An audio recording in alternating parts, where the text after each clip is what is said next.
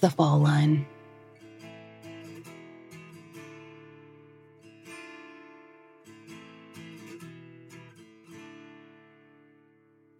As listeners know, we've spent our time between cases interviewing experts whose knowledge might add something interesting and valuable to the larger discussion of cold cases, of true crime, of science, of ethics.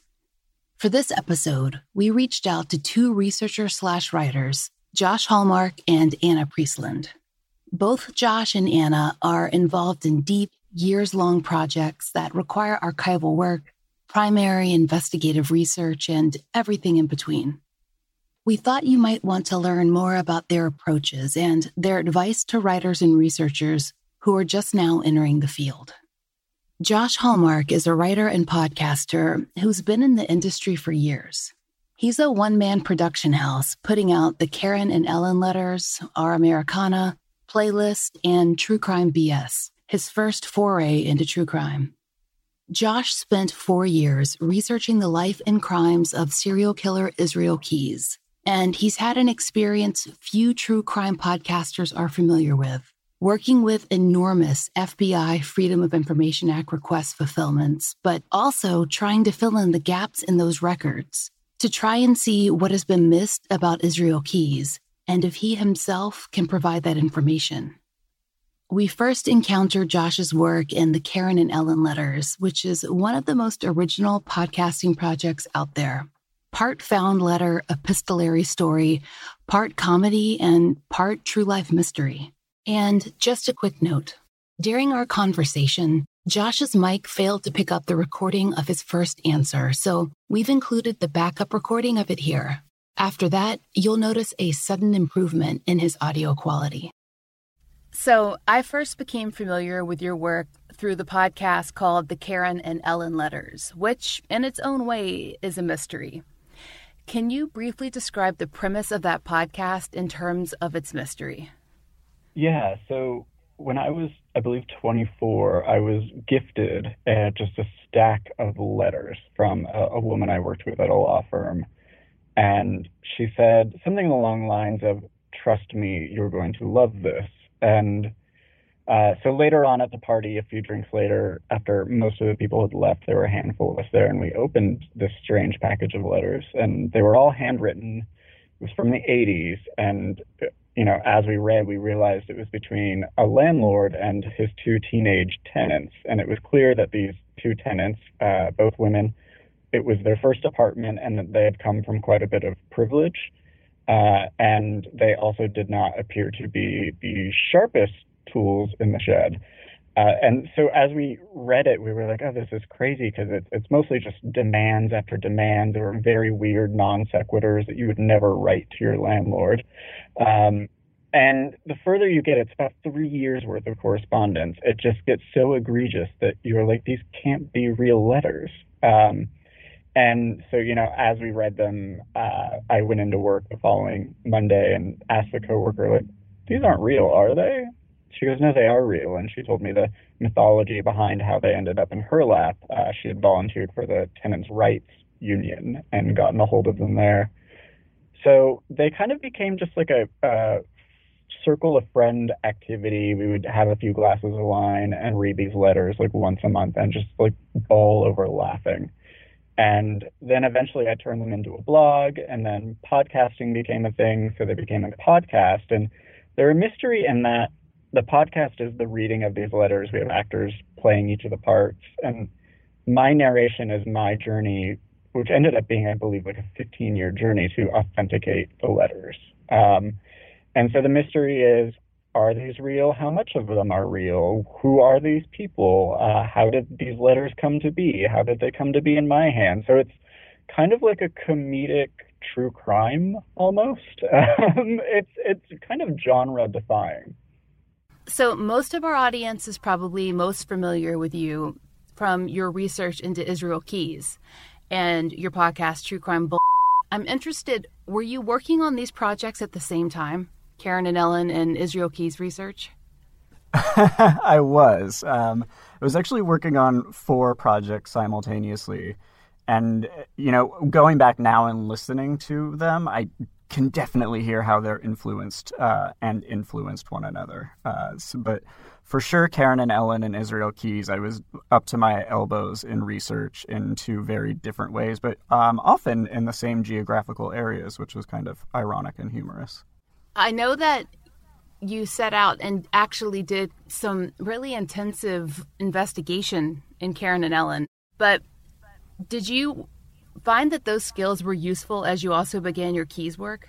Oh my gosh, absolutely. Um, prior to podcasting, I had done freelance writing and I'd been in marketing, but I had never done investigative writing. Um, and, you know, I feel like people play loose and fast with the word journalism, so I'm just going to avoid it altogether. But I'd never really done freelance investigation uh, in my writing. So, yeah, I had never really done investigative research to uh, at this extreme before. And so doing it with Karen and Ellen definitely showed me new ways. It kind of expanded uh, my knowledge of research and investigations and really taught me to be a little unafraid. Uh, I think in both podcasts, at the very beginning of each of them, you get a sense of my appreh- apprehension to dig into these stories, and kind of I have a lot of ethical questions about what I'm pri- what I have the privilege of looking into, and who does a story belong to, and they're ethical questions I still have, but I think me digging deep into Karen and Ellen because of an obsession and a need to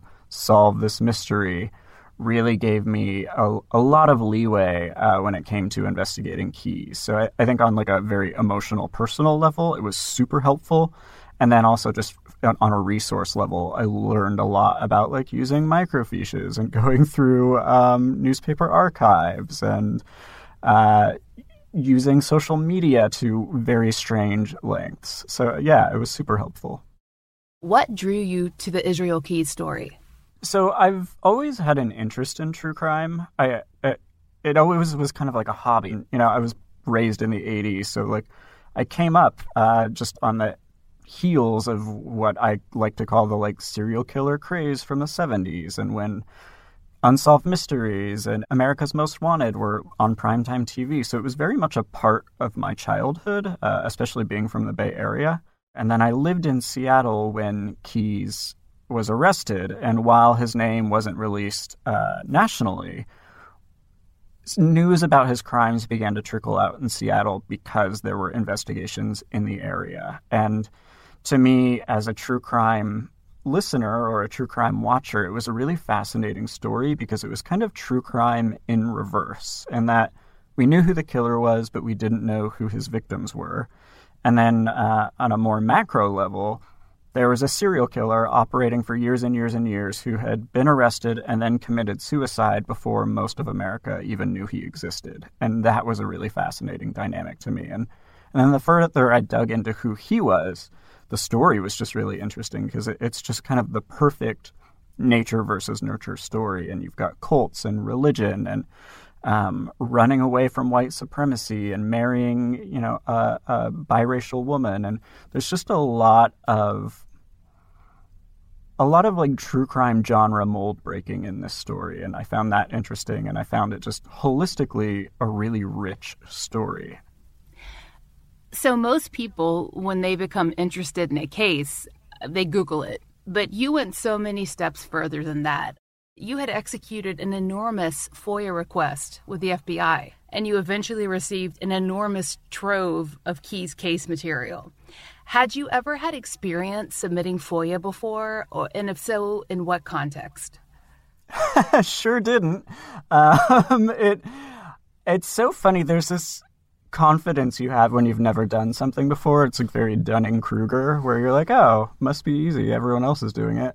Um, and so I, am glad I went in with that level of ignorance because I, I think if I'd known how challenging it would be, I might have been a little uh, shy about doing it, but I, I decided to file a FOIA because I just that's what I heard what you were supposed to do. And to me, it was really important that I told my own story, which meant doing independent research. And I actually decided very early on that I was going to do a Keyes blackout. I was not going to listen to podcasts about Keyes. I was not going to watch any docu series about Keyes. I wasn't going to look him up on Wikipedia. Like I was going to wait for the FBI files to come before I looked at anything on the internet or talked to anyone because I, I wanted my opinions to be developed by my research and not other people's opinions. Um, so I filed the FOIA and had no idea what it would cost or how long it would take. And what I later learned is I filed my initial FOIA uh, at the time that an author was suing the FBI because they were refusing to release certain documents. Uh, so it took a lot longer than I expected. And what I found out years later was that's why. Um, but I ended up paying, oh gosh, it's been a while. I think like $1,800, which surprised me because what a lot of people don't realize with the FBI, this is not with all agencies, is they'll send you a note saying, your FOIA has been approved. You owe us this much. You have this number of days to respond. Uh, and I was like, oh, I don't have $1,800 and I don't know that I can get it in seven days. Um, so I kind of scrambled. The FOIA expired. We started a GoFundMe. Uh, and the whole time I'm terrified that someone's going to do a serialized podcast on this case because it's so interesting and no one's done it before. And luckily, it all worked out. I was able to get the FOIA just a few months later, and then sure enough, I think like 4,000 pages of materials ended up in my inbox. And I was like, oh, this is much bigger than I thought it was going to be. And so I spent years going through these files and listening to, I think, like 35 hours of interviews from him and really getting to know every aspect of this case, including like tertiary, and I say this with air quotes, characters and the people in Israel's life. I really just wanted a comprehensive view of the case before I started thinking about like the storytelling elements of it. You have these materials, but you're not just reporting on Keyes, they're a tool in your reconstruction of his movements. I'd love to talk to you about how you began the process of that. I think what was most important to me when I started this was um, if I'm going to do true crime, I, I want to do it with a purpose. Um, and the purpose was there are all these families out there with missing loved ones and they don't know what happened to them. So again, it might have been like a misplaced confidence, but I went in thinking like I want to find some of these missing victims. I, I figured when I get these files, it's not about looking at them and retelling them. It's about looking for the holes and trying to fill them. And so uh, they had a pretty comprehensive timeline, but it wasn't completely comprehensive because they also had receipts and bank transactions that had not been included in the timeline. And they also had contradicting evidence. So, you know, the timeline would say Keyes flew here on this date, but then I'm going through his phone records and they're placing him somewhere entirely differently. So I, again, like going in, just kind of like absorbing all the information rather than taking it at face value and telling a story about it, I was able to see like, oh, there were some mistakes made uh, in this timeline, and we can actually place him somewhere else, and so it changes the way we're looking at who he possibly could have murdered. Um, and then we can get into the NamUs 44, I think, in a second. But that was really eye opening because the FBI saw it as one thing, and then the more I looked into his travels and looked into who he knew and where they were located, I realized the NamUs 44 was something entirely different. Yeah, and it's it's interesting to listen to because it's not that you're setting out to disprove the FBI. It's that it's it's this really fascinating moment of in kind of real time listening, watching someone take information and go forward with it. Do you know what I mean? To go further. So you spent a lot of time I know off air comparing Keyes' movements and his MO to deaths that were not attributed to him. And that included the people that you refer to as the NamUs 44, who you named all of them on your show. Can you talk to me about how you approached that? How did you decide that, okay, Keyes looked up these 44 people. How do I rule them in or out as possible victims or adjacent to possible victims?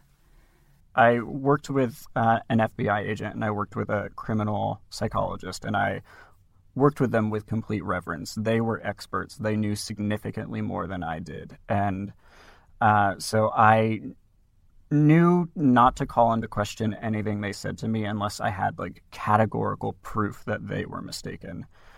And so what happened was I had asked each of them, and the uh, psychologist had said, "Oh, he just he has a uh, paraphilia for missing people, and so he's getting off on missing people around the country, and maybe he's responsible for some of them. But I think a lot of it is just him getting off on looking at all these missing persons cases. And the FBI agent said, you know, we looked at a lot of them, and we're not really sure, but the criminal psychologist might be like might be correct. And what I found was like it was clear he didn't kill all these people because some of them went missing before he was even alive. Some of them had been solved. Some of them had like very clear suspects. Um, and so I was like, well, I don't think he's just randomly Googling missing persons cases to, you know, please some corner of his brain. Like, how did we get here and how did we get to these specific people? So I plotted them all on a map and realized for the most part they all fell within seven what I called hotspots. And I'm a very visual person, so I already had a map of all of his travels and a map of where like people he was close to lived or places he went to very frequently were. And when I put the NamUs 44 map on top of that map, I realized all those little hotspots aligned. So he was looking in specific areas that he traveled to very frequently. And then I went back and listened to his interviews, and he had said, you know, I didn't search for my victims by name, or I rarely did. I usually searched like for the place that I abducted them from, um, searched missing people from that place, and would click around until I found them. And that's when it clicked for me. That's what he was doing. That's who the NamUs 44 are. Is he's searching missing people southwest Pennsylvania and clicking until he finds his victim. So once I realized that and was pretty certain about it, uh, I was able to take another look and realize, like, okay, we can cross these people off. And, you know, it was kind of like doing a logic puzzle. I think that a lot came out of that, though, because one of the most interesting things to me about your investigation is your reinterpretation of evidence that we'd all assume to be fact. Like that Keyes is the rare serial killer who chose his victims totally at random. That was really evident in your exploration of the double murder of the Curriers. Can you talk about what you discovered about Keyes's approach and how that changed your outlook? Yeah, so the big mythology about Keyes, and one of the things that interested me in the case in the first place is that everything was random. Um, that was his whole MO. That's how he got away with it for so long, is he went to a random place and abducted someone at random. Uh, and I found that to be not entirely accurate. And that started with the Curriers, because going back to my map, like, he had a cabin in upstate New York, and his parents had a cabin in upstate Maine, and the Currier's house was a, on basically the direct route between the two, and he drove that route many, many times over the 14 years that he was out and about doing dirty. Uh, so I was like, oh, that's strange. That's not entirely random. And then I went back and saw that he had been at that hotel several times before. And then I looked at the timeline, uh, and it was clear to me that there was nothing random about this. So we have Lorraine Currier saying months before this that she feels like she's being followed. Um, we have a woman years before this who works at the same building as Lorraine Currier who says she's being followed from work.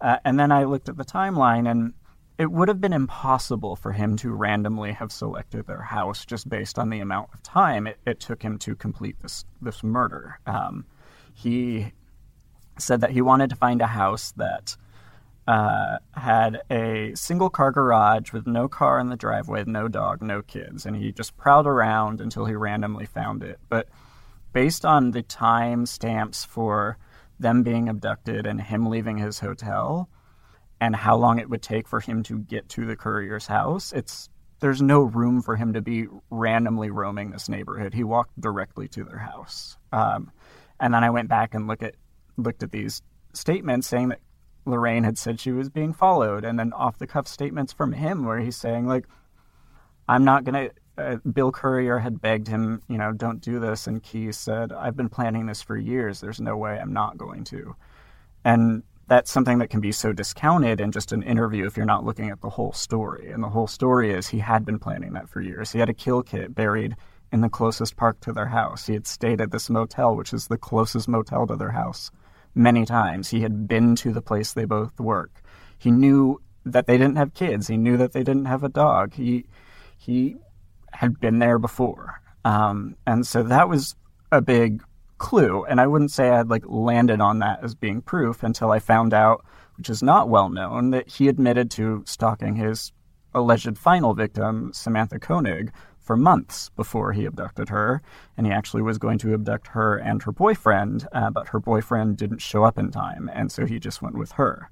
And then I went back and found all these eyewitness statements of people saying, like, he was in the parking lot she disappeared from, like, almost on a nightly basis for the month before she disappeared. And so that's when I realized, like, no, that there's nothing random about this. He's going to places he can easily return, and he's abducting people, at least towards the end of his murder spree that he has stalked.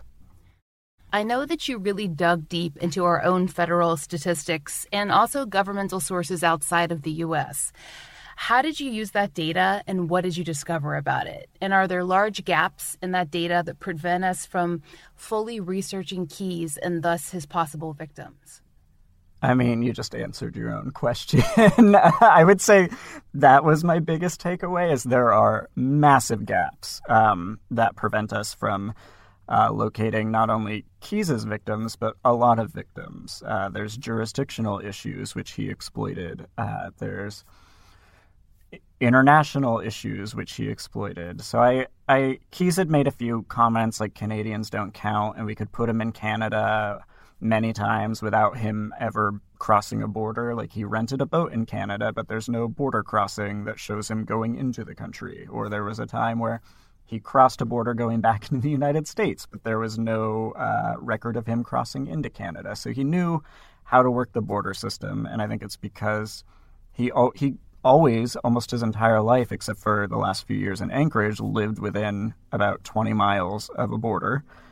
Um, and he learned how to use reservations to cross borders without being noticed. Um, so that was alarming to me, especially in a, a pre 9 11 world. So I looked into that and realized, like, even now, um, there are some places where I am in the Northeast where there's hundreds of miles where one um, border patrol tower is responsible for ho- hundreds of miles of border. And so that was terrifying. And then I, I went into Canada thinking, you know, they'll probably have a much better record system than we do. Uh, and they don't for missing people.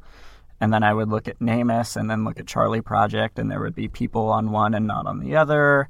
There just isn't a comprehensive database in either, actually, in any of the countries I looked at, because Keyes traveled internationally quite a bit uh, for missing persons, let alone a, a worldwide one, which I know would be way too much to ask. But there, there's no comprehensive data for missing persons in general. And then when you look at minorities, particularly indigenous people, who he very likely murdered just because he lives on a reservation. He worked at a reservation. He, we know everything he took from from his experience in the world. He later used in getting away with crime. So it's not a far leap to suggest that his time in this reservation uh, he used as research to commit crimes. So um, there's very little data on missing Indigenous people in America or Canada. Um, there's a lot of jurisdictional issues in who's responsible for a missing person who disappears from a reservation. So it just was really disheartening. Um, and there were a lot of nights I got really frustrated. There were some nights where I was like crying because I was so angry that um, this is something we should prioritize. And I think it goes to ego and certain jurisdictions not wanting to work with one another and people needing power. And it's just a really sad result and symptom of, um, of agencies' inability to work with one another. What has this process taught you about deep research and primary research that you didn't know before you began? Um, I mean everything, but I, I, think for you know use in this conversation, uh, I went into this saying like no speculation. Uh, I am only working with facts, and because of limitations that we just discussed and other limitations, uh, facts will only get you so far, and so you have to trust your gut, but you also have to trust your gut in a way where you are humble about your own limitations. So I, I think that. Um, if I had not speculated, I think that I would not have found these hotspots. I definitely would not have taken the NamUs 44 and figured out what I had with them.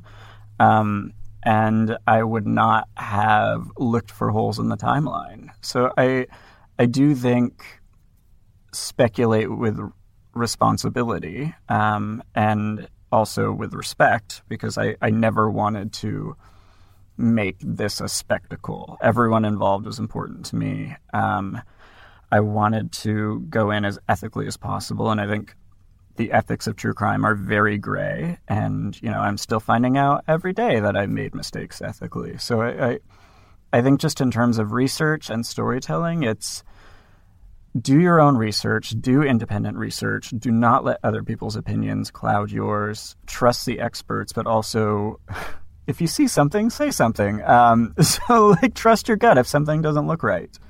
Because uh, what I learned, even from the FBI themselves, is uh, resources are limited and they can't do everything. And I think we have this expectation that they've got millions of dollars and all the time in the world, and that's just not the case. So it's it's just as easy, if not more easy, for them to miss something because they've got a huge caseload. So, in your current season, which is season three, you're focusing on a much different case uh, serial killer Kelly Cochran. Why did you pick her for the season, and how has that experience been different from your research into Keyes? When season two was ending, I was at a, a bit of a crossroads of like, is there more story to tell with Keyes? Um, and then I had a few other cases that I was looking into that I had filed FOIAs on, and I realized like there is a lot more to tell with Keyes, but I think it needs more time. Um, I need to do some more research. There was some stuff happening behind the scenes that I needed to wait to play out. And so I was like, all right, well, I'm going to take a look at these FOIAs as they're coming in and see what story is the most compelling. And then I, I kind of did the exact opposite of what I did with Keyes. It's like I was watching ID Discovery and they had a four part special on Kelly Cochran. And it piqued my interest because in a lot of ways, um, she was similar to Keyes. Like I had not heard of her. She was a serial killer who most people didn't know about, and she claimed to have around the same victim count, and she claimed to have like crossed state lines quite a bit, and she had a really interesting background. And so I was like, okay, this is really compelling um, as a mystery. And then, at, at, like on a psychological level, she is killing people with her husband, who she eventually killed, and um, they had this murder pact. And so that's really interesting. And she's claiming her husband's abusing her, but then he's telling people that she's abusing him. So it was like psychologically and I guess um, narratively really fascinating to me. And the file process was much different than with Keyes. It took me eight months to get the files. um, like I only just uh, a couple days ago got the biggest uh, collection of files. So I had kind of been doing it the opposite of Keyes, where I had like three years and plenty of time to like research everything there was. And with this, I was kind of doing it in piecemeal as I was producing the show, um, which I my boyfriend's always like, "Oh my god, that must be awful," and I'm like, "It is, but it's."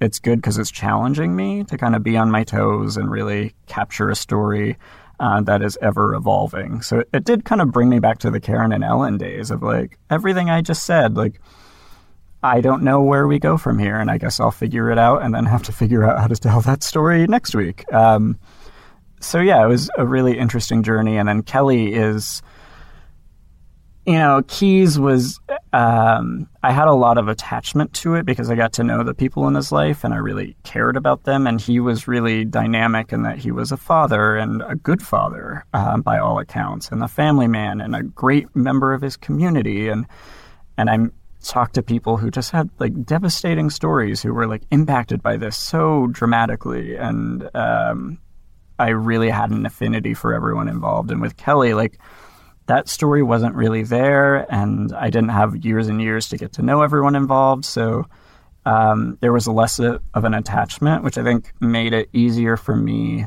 to just get into the facts and just get into the case and see her as, you know, uh, kind of a singular monster, which is my biggest mistake so far this season. Um, and I'm working to correct it. But I think also, like, this case is crazy. like, Keyes was crazy in a very like boogeyman kind of way that we're familiar with. That This is crazy in almost like a Tiger King way, and it's been challenging for me to like not experience the humor of some of the things that happen because the tone of the first two seasons was so serious and this I'm like telling you the crazy things that she's done and having a very challenging time um, not being able to poke fun at it, which is not really my brand. Um, but it's so wild that you just kind of have to in order to tell the story. Do you have any advice for someone who would want to conduct their own deep dive? And I'd love for you to talk about the work that we as researchers do beyond, you know, newspaper articles or books or, you know, TV specials.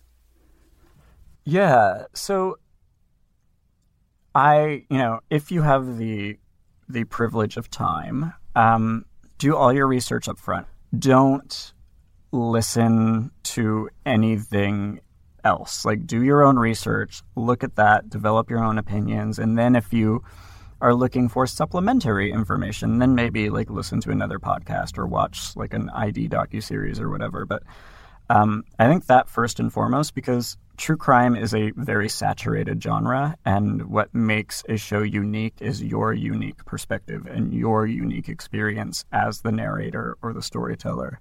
So I, I think the best thing you can do um, to stay true to yourself, which is super important because if you don't, you're going to burn out so fast. Um, but also to give a unique experience is to marry who you are and your experience to the facts and only the facts, um, and not someone else's version of the facts, because it, you would be surprised how just like changing a sentence um, can change an entire story. So I, I think that first and foremost, and I think just like make it as enriching an experience for yourself as possible. Um, look at it holistically. Like no story is just um, victim, crime, murderer. Like there's so much more than that. Uh, I, it's so trite, but it's trite for a reason. Like the story is never the rock that you throw into the pond. It's all the ripples that come from the rock going into the pond. And I, I think that that is really great storytelling.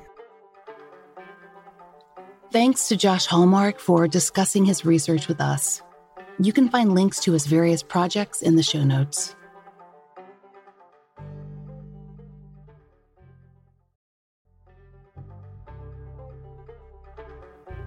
Anna Priestland got her start writing for Casefile, where she authored many of the show's series, including their long form on the Golden State Killer.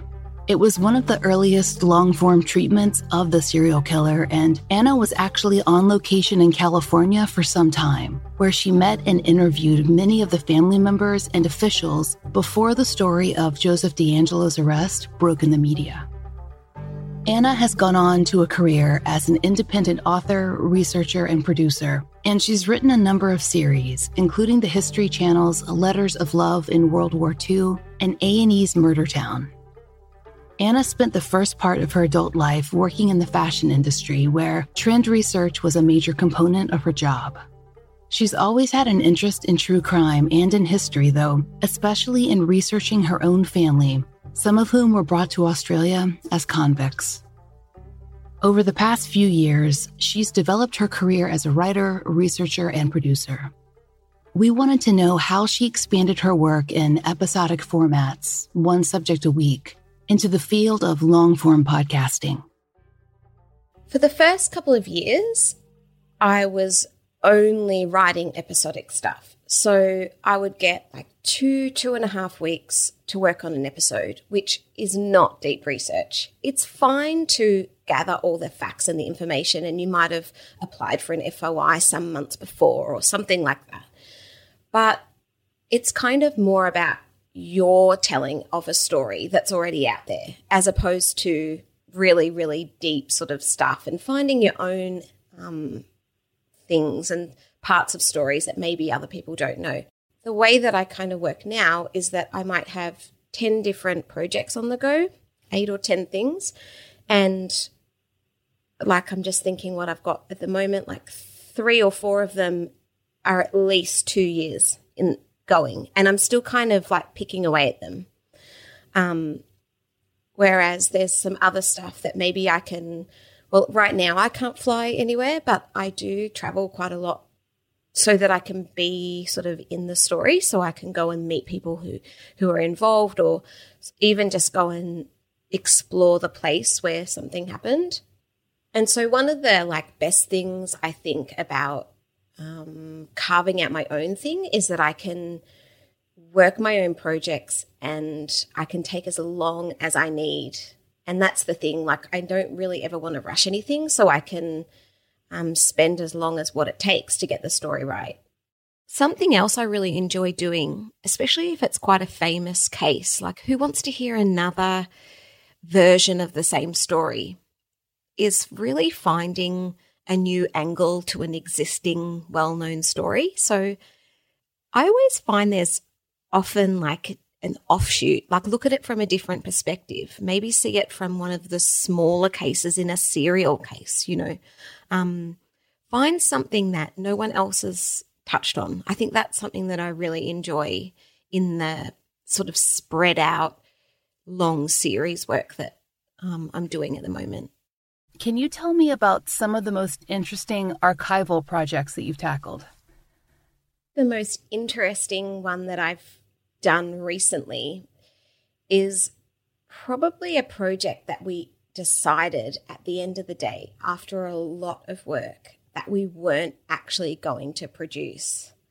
And it's interesting that that is one of the most deepest and kind of interesting stories that I've looked into because it actually took that much research and three or four months of gathering stuff and primary research too to realize that it wasn't the right story for us to tell.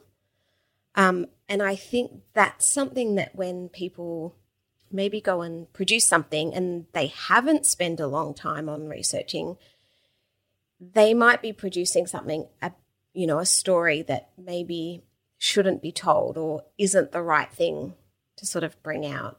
So there's one project that I recently spent about three or four months on, um, and that's it was pretty pretty full time. I was doing some other stuff at the time, but like it was my main focus. And that's sort of how I work. I often have a lot of things that I'm doing, but there's one particular job that's the main focus. And I'd been brought in by a production company to to do this, and it was quite a famous person. It's a, it's a very famous crime, and it was really exciting. And you know, the project was really interesting. I'd you know started doing everything I can from public record and internet, and whatever, and then slowly digging back into things like the police records and applying for those and prison records. Um, this person had been in prison. And I went out to LA a couple of times and did some travel for this story, went to, you know, down to the uh, county archives um, and, you know, sat in line and got everything that I needed there. And I built a timeline. And that's another thing that a lot of the projects sort of takes a long time to build out that timeline.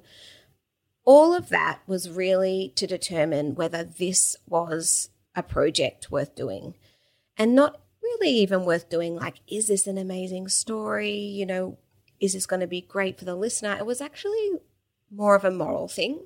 It was, yes, this is an interesting story and people will probably find it fascinating, but is it actually the right thing to do?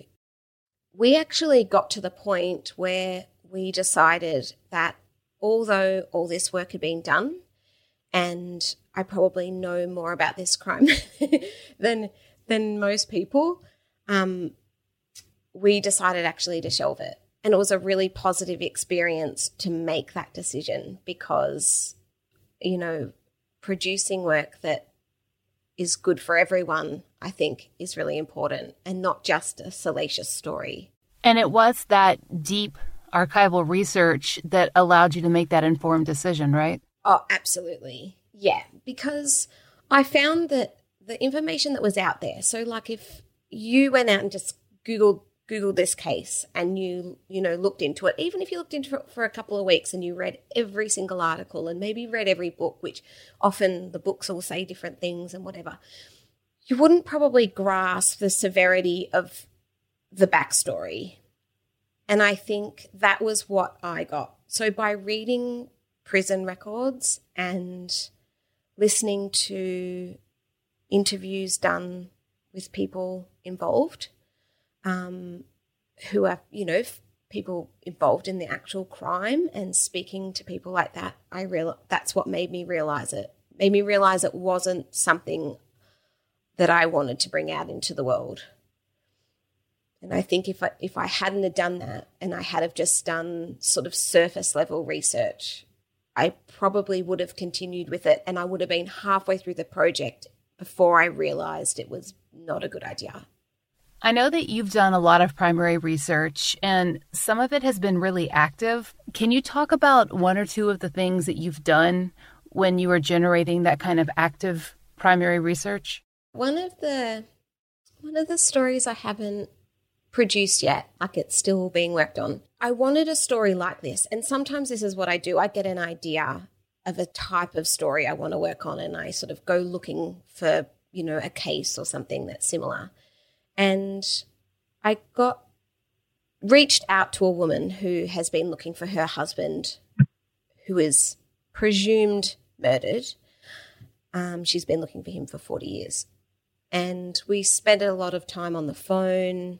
I looked into everything that I could, got all the records, did a lot of applications for information.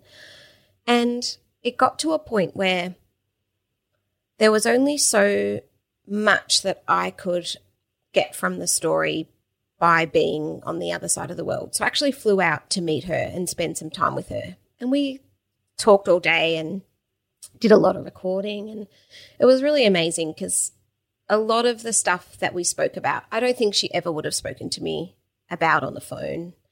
And, you know, she took me for a tour of the town and it was just really lovely. And we've kind of built up a bond there.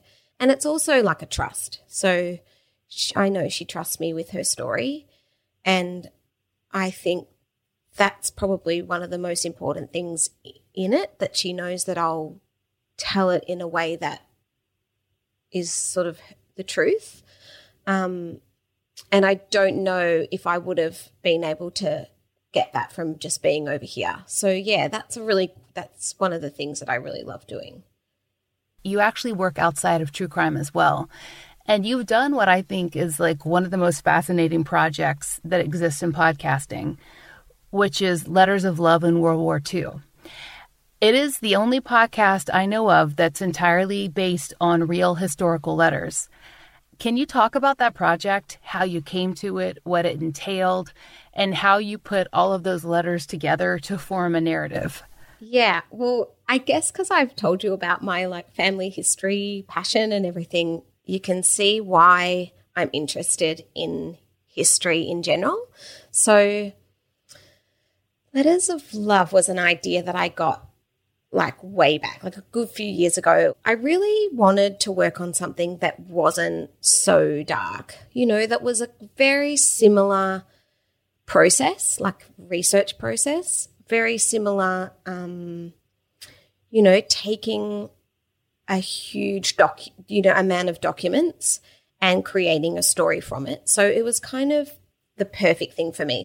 I went out um, looking for a story about letters that had gone on, and I found this family who in England who had found after that both their parents had died had found over a thousand letters between their parents in the attic. And what grabbed me about that is a lot of the time when letters are found, they're often just one sided. So it's like a man has kept these love letters that he received over years and years and years, but he's not necessarily going to have that response. So the other person's letters. So even when I look at famous letters and stuff, they're often one sided. So apart from the fact that the story was beautiful and it's beautiful that these children who are, you know, grandparents themselves now have gone on to learn more about their parents, you know, through these letters themselves. It was also that I kind of knew that from the fact that there were so many letters, it was through such a big time in history and that they were a back and forth that I could re- at least have a go at making something really amazing with it. So yeah, I went out to England and visited them and got their approval and that's the other thing like got their trust that I would, you know, keep them involved and um, do my best to like bring it to an audience, you know, that really suited their story, which is why doing that with the History Channel in the UK was such a win for us. Outside of the letters, was there additional research that you needed to do to put this all together? Yeah. So it's funny because a lot of research went into this that you wouldn't hear or like you wouldn't see because there's no narration or no story being written around the letters. But it was much more about my understanding of that time. So I read as much as I could and contacted like the Imperial War Museum and went through lots of archives and stuff, learning about events that were in the letters so that I could pick out the parts that really did work together, but also understand this couple a lot more. So I learned so much about different aspects of the war, of course, but also even just small things like why they could grow some vegetables and not other vegetables. And, you know, the, there was a lot that I didn't include in the podcast about their political beliefs because it was just sort of a story thread that didn't really make sense for the love story that I was doing. But I still needed to understand their political beliefs in order to understand them. So, yeah, a lot of that was a lot of research sort of behind the scenes. Sort of like character research. Yeah, exactly. So I know that that was a huge scale project. Are there other projects at that scale that you've taken on? Um, and if you can tell us anything about them, that would be amazing. Yeah, I have um, the one I was speaking about earlier um, that I haven't produced yet with the woman. Um, whose husband is missing. There's so much unknown about that that the research does kind of stop somewhere. But I'm working on something at the moment that um, I can't really talk about. Hopefully, I can, you know, in the near future. But it's a historical crime that spans like five states and it was a long time ago. It was well before digitized records and all of that sort of stuff. And it's an interesting project for me now because normally I would be planning when I'm going to go over and which state I'm going to when and what interviews I'm going to do with which law enforcement. But I'm actually doing it all remotely because there's no travel at the moment. And so I'm kind of planning this one a lot differently to what I would normally do. So I'm trying to work out, you know, where I might need some assistance or people on the ground doing stuff. Um, and also, you know, working out when places are going to start opening up. So, like archives and libraries and things like that. Um, and th- this is a pretty cool one because it's it it spans about four decades as well. Um, actually, I think it's five decades, and so they're the sort of things that I really love sinking my teeth into. You know, the complex and lots of timelines and stuff that I can draw up. Um, so, yeah, hopefully I can talk a bit more about that in the near future. As a professional writer and researcher, what is something that you wish that people knew more about what we do?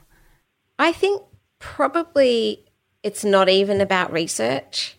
It's probably about there are people making work like this that really do care about the story and the people and the truth and all of that sort of stuff. I think um, there's so many people doing this sort of thing now that it's easy to think that uh, people just produce this sort of stuff as another story or something like cool, like to everyone to discuss on the weekend. But actually, you know, people, there are people that really do honestly care about the people involved and and getting the story right and making sure it's factual. So, just imagining that there's nothing limiting you. What is your absolute dream project? I'd have to say someone coming to me from like old Hollywood or something saying, I was involved in this crazy crime that no one knows about. And I think I might have a really good story here. And here are like 60 journals, and I've got all of this stuff, all these tapes recorded. I would just, that is, would be my dream. Just someone coming to me with like a story that no one's heard of. This is shifting tone a little bit, but in your mind, what are the basic ethical issues or considerations that come along with any true crime project or research, uh, especially ones that might not be as present in other genres? There's a lot. I mean, that's kind of something, isn't it? That there's such a huge list of ethical things. Um, for me, it's is this really the right story to tell? Am, or even am I telling this in the right way? I think my biggest thing is is that if somebody does not want to be found or somebody does not want their story told, then it's not the right story to tell. I think another thing is you might have, you know, like a 5,000 page file, and there might be things in there that really are crazy and add to the story and all of that sort of stuff. But sometimes you just have to ask yourself, is that something that I really should be putting in here? Like, what is the benefit? Who is that going to benefit by putting that in here? If it's, you know, something tragic or if it's something graphic or to do with children. And I think that's also comes back to that thing I was talking about before, where I spent months working on a case for someone, like a project I was coming onto. And I decided I didn't think it was the right thing to do. And that comes back to this. After reading everything, it was even just the whole case on the whole, I didn't think was morally the right thing to do. And I think that uh, when you're a new researcher, the excitement of getting information is so heady, especially when you get that first FOIA file that's 800 pages long, or you get the exclusive interview. Having too much information um, can be as hard as having very little information in terms of the kind of choices you have to make. Yeah, definitely.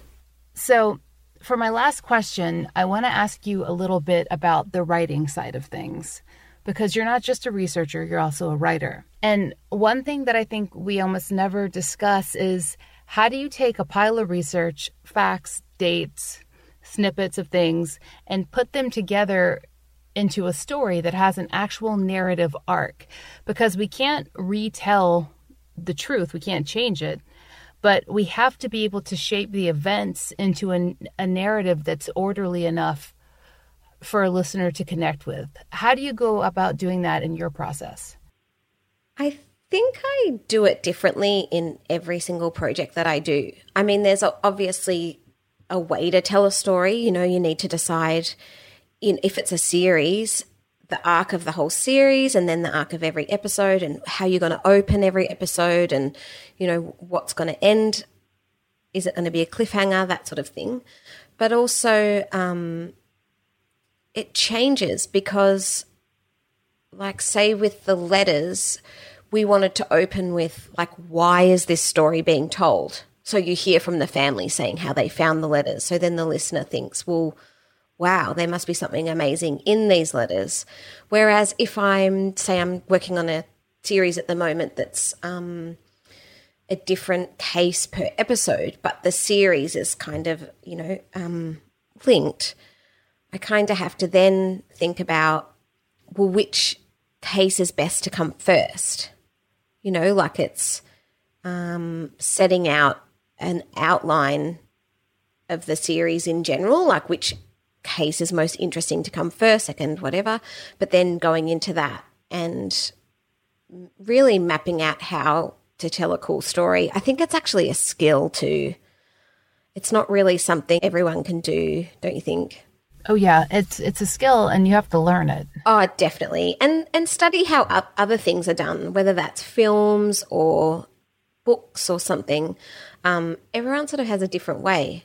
And I think if you're comfortable in the way that you tell a story, you can sort of flip it around a little bit and play around with it. But you kind of got to find that yourself. It is. It is because you, it's people think because something's nonfiction that there's just one way to tell it. And I think that's the biggest mistake to make. approaching nonfiction should be approached like any other story, and that you have to think about position, you have to think about perspective, you have to think about where you start. Are you going to start um, medias res? Are you going to start way, way, way back? Who should be the focal character in any story involving many people? And it really is just learning about craft, learning about fiction, learning about creative nonfiction, and deciding quickly sort of where the camera should be pointed. And that's a skill that just develops over time, I think. And also for audio, because you have to remember that there's no visual cues for your audience, you know, on different characters and stuff. So I think it's also like stripping some stuff back that you might kind of have in a documentary about a case. You probably need to strip it back a little bit and f- focus on, you know, s- certain aspects and bring the listener right in. When someone's listening instead of watching, they're processing it so much differently and they don't want to flip back like you would in a book or stop and rewind the TV for 30 seconds to catch up with the story. So you have to think about that too. Yeah, and the right amount of context. So things need context and you need to describe places and all of that sort of stuff, but it doesn't necessarily need to be just a list of facts, does it? Like about a place. It's more about drawing the person in and not kind of boring them. Anna, thank you so much for being willing to talk to me at what I think is 9 a.m. in the morning in Australia. And for our listeners, I'm going to link Anna Priestland's website, and I'm also going to tag her Twitter if you want to keep up with what she's working on.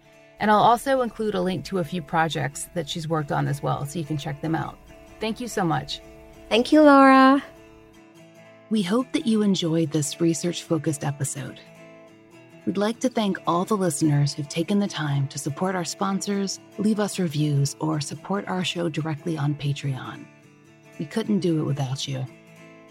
Special thanks, as always, to Angie Dodd.